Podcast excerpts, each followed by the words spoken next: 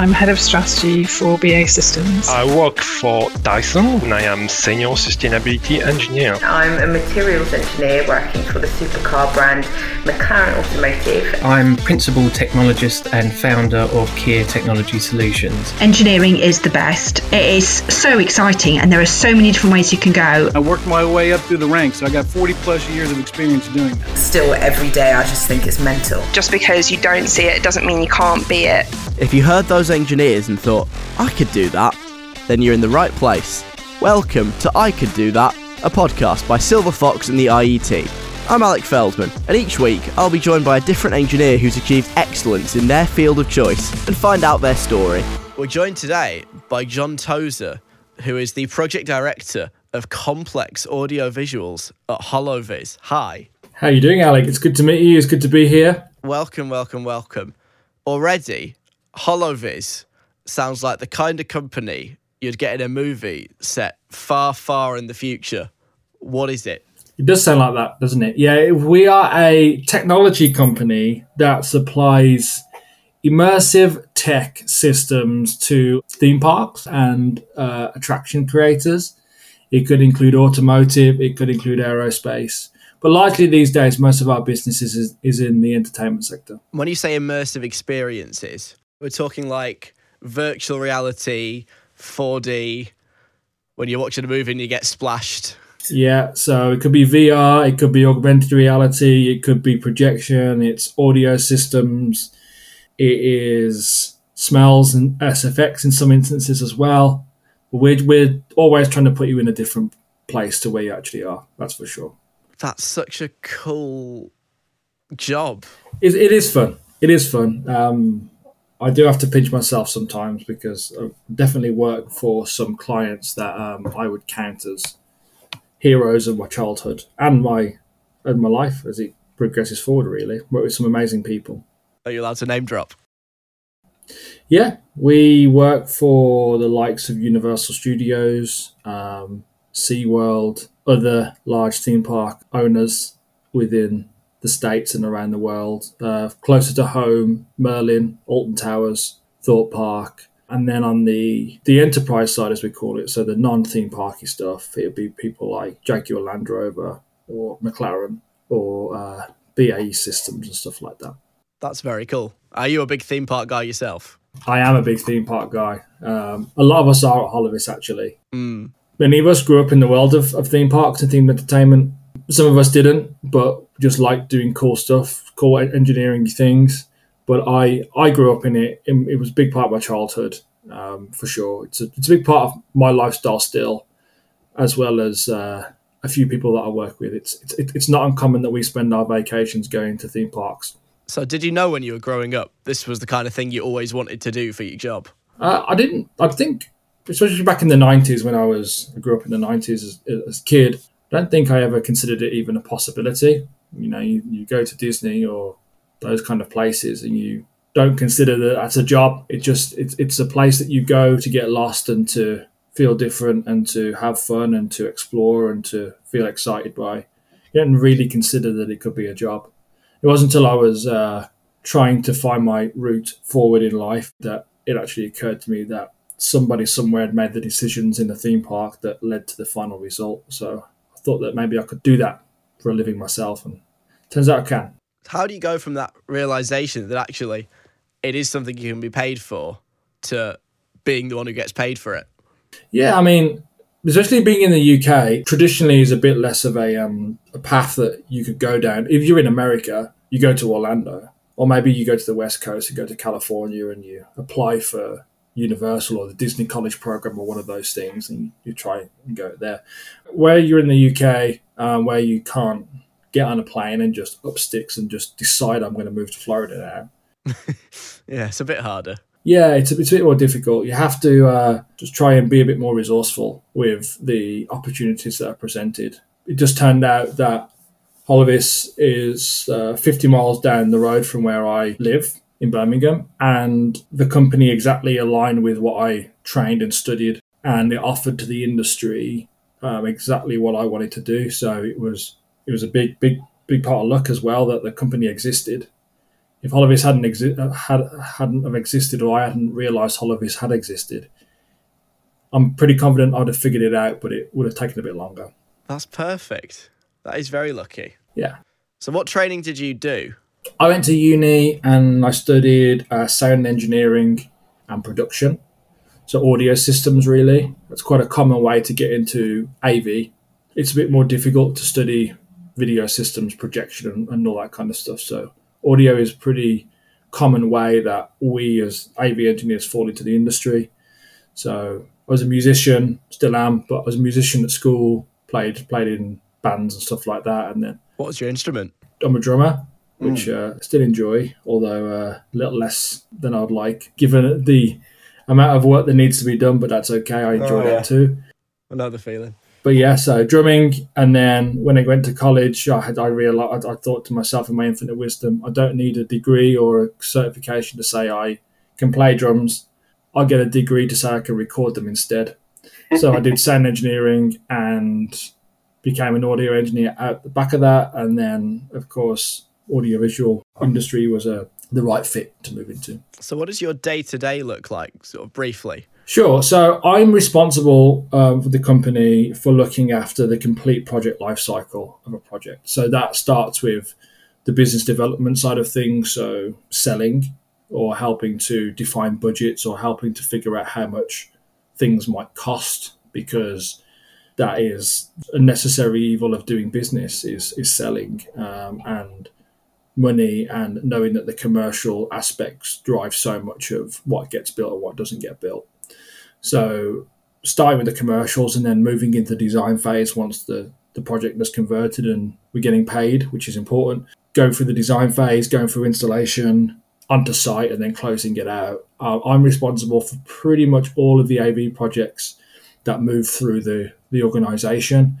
And I am generally doing something in each one of those particular job cycle phases in any one day. So it changes from hour to hour, quite literally. So, what do you reckon the most important personality trait somebody would need to do your job? Alec, I think the most uh, important traits for anybody, uh, especially I've noticed in my career, has been resourcefulness. It's important to be to be that, regardless of what I've been doing. So, as a training engineer, being on site and having to get something done, and not necessarily having immediately at your disposal the exact tool or the exact piece of material that you might need, but the job needs to get done. It's about figuring out a way to get it done because if you don't figure it out, someone else has to. So just getting it done or figuring out how to do it yourself. And that kind of mentality and that approach I've kind of taken into all aspects of my career, uh, whether that be business development or design or commissioning or contract negotiation or whatever it might be. Resourcefulness has been kind of the key attribute that has helped me in my situations. And then I'd say as well, perseverance, playing the long game, short term decisions or short term thinking. It's not as fruitful as long term thinking and long term plays. And that, that, that goes for every aspect of life, whether that be healthy eating or working out or or getting better at a musical instrument or sport. It's about the perseverance behind it and the compound interest that you get over days and years of doing it. And then eventually you realize that you're better than you were. So I'd say that it would be resourcefulness and perseverance are kind of the two traits that I hold most dearly. How have you applied that? What are the sort of big challenges you faced over the years?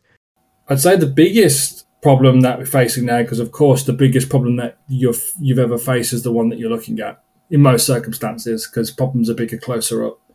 I'd say it's skills um, and having skilled individuals or enough skilled individuals in the right places to complete projects or complete tasks or complete milestones, really. And it's about bringing it back to the resourcefulness and the perseverance. It is the resourcefulness in I've got to figure out how we're going to get through this milestone because not everyone is available, or the people that you wish you were available now no longer are, or they might have left the company, or they might have got ill, or another project might have come along and, and taken those people, so you can't have them. So being resourceful in thinking, well, what are you going to do with the limited people that you have? because there is a skill shortage right now, um, for sure. And I think that that's, that's going to continue to be the case. And then the perseverance in that as well, that you've got to have a plan, but it might need to be molded or adjusted and just sticking with it and just seeing things through to the end because it can be really easy to not do that. But it's it's in the difficult times where the most gains are made. Every single person I've had on, they always say that it's the skills and there's not enough people with the right skills coming through. That's very interesting. I mean, I'm trying to do things to pay it forward. I um, yeah, I, I speak more universities. I champion in um, hopeful students to come and do work experience with us in their kind of gap years. Uh, we've got a great intern right now that's from my old uni that's with us right now. We're teaching him some stuff. Um, I go in and speak often and try to do things that get people interested in working in the industry that we're in. Because just like I was saying at the beginning, for a lot of people, they don't necessarily consider that working as a theme park guy, especially one that gets to like ideate and create and come up with crazy ideas for theme parks, it doesn't sound like a real job, but it is a real job and the industry needs it. And for people that aren't in the States, it can just seem like a far fetched thing. Like I can imagine saying to my teacher at school, What do you want to do for a job? I want to build theme parks. Okay, sure, Jon, pat me on the head and kind of send me out the door. But there's a genuine industry out there that needs engineers, needs creative, needs good thinkers, needs problem solvers, um, needs people who know how to negotiate, know how to do business, know how to sign off and traction and, and those things. And not necessarily saying that you have to turn up trained in those things because wouldn't that be great? But at least having the mindset and the desire to persevere through this industry t- to get to that place. Are you based in Leicester, the company? We're based in Hinckley, that's our HQ, Okay. yeah. How many people work for Hot We're about 150 people globally. Mm. So our headquarters is in Hinckley, um, in the UK. We're roughly about 90 to 100 people there.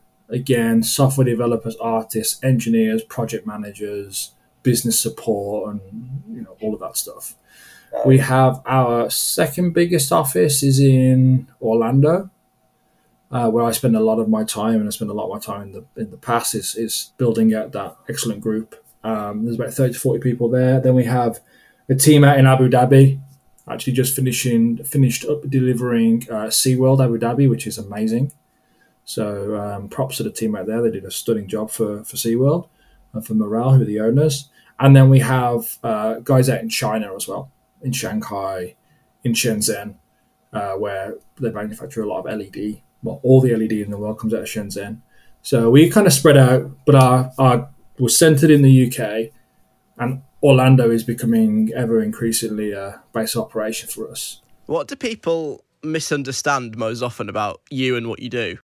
Misunderstand? I would say that me on a personal level, whatever perceived success I have within the company or within the with, with, with, with within the industry, um, that it just occurred. But really, what happened is over a decade of absolute graft, knowledge acquisition, passion, working long hours, putting the company and the projects first, often ahead of my own personal needs. You know, and all the things that go into being a responsible employee and a responsible um, professional of the industry, pushing the industry forward and doing it for our guests and doing it for our customers. And Holovis have an important place. We we hope to think that we do in the in the industry, and we didn't just turn up and we weren't gifted, or I wasn't gifted, or the company wasn't gifted. That the, the, the company's been going for almost twenty years now, and it's it's it's just it's graft all the time. You know, we, we, we never approach a situation with any sense of entitlement. I certainly don't do it from a personal perspective within the company or on behalf of the company and yeah, we just we're always very very grateful for any opportunity that comes our way or any desire for people to work with us. So yeah, it's the graft and it's all of that stuff that that people don't see. Uh, ignore the haters; they're just jealous. Yeah, there's no there's no haters for sure, but I often am always trying to get people to understand that beneath any form of perceived success is uh, a lot of graft and grit. I think that's the biggest, I guess, misunderstanding. And also, people think I build roller coasters, and uh, my roller coasters would not be safe. So Is that what like when you go to like family gatherings? Is that what they think you do? And you're just like, yeah, I build roller coasters. Yeah, yeah, whatever.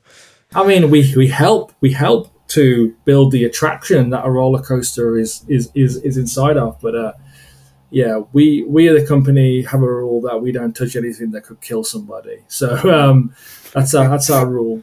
Yeah, good rule. Good rule. Yeah. So that that graft, that grit, that putting your work ahead of your personal life. What are the challenges you faced when you were first starting out?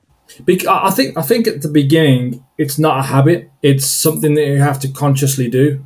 I think on a personal level as well, it's something that you have to consciously, very consciously do. Whilst other people around you maybe are not doing it. So going home at the end of every day and then figuring out what to learn and how to learn and putting yourself in positions that enable you to move forward as a professional, which those people around you may perceive that they're entitled to, maybe because they were there before you or because they're older than you or whatever it might be. But it's all that legwork that you put in at the weekend on a Sunday morning, you know, um, of an evening, or just working smartly at work. It's you know, it's not necessarily about just grafting and selling your soul because I like to think that I haven't sold my soul, um, but it is just about kind of working smart and knowing that anything that that might be perceived as luck, you've got to be prepared to get lucky. So it, it, it's kind of like thinking for yourself, really, and trying to make sure that you are following your own path as opposed to the paths of people around you. You love what you do?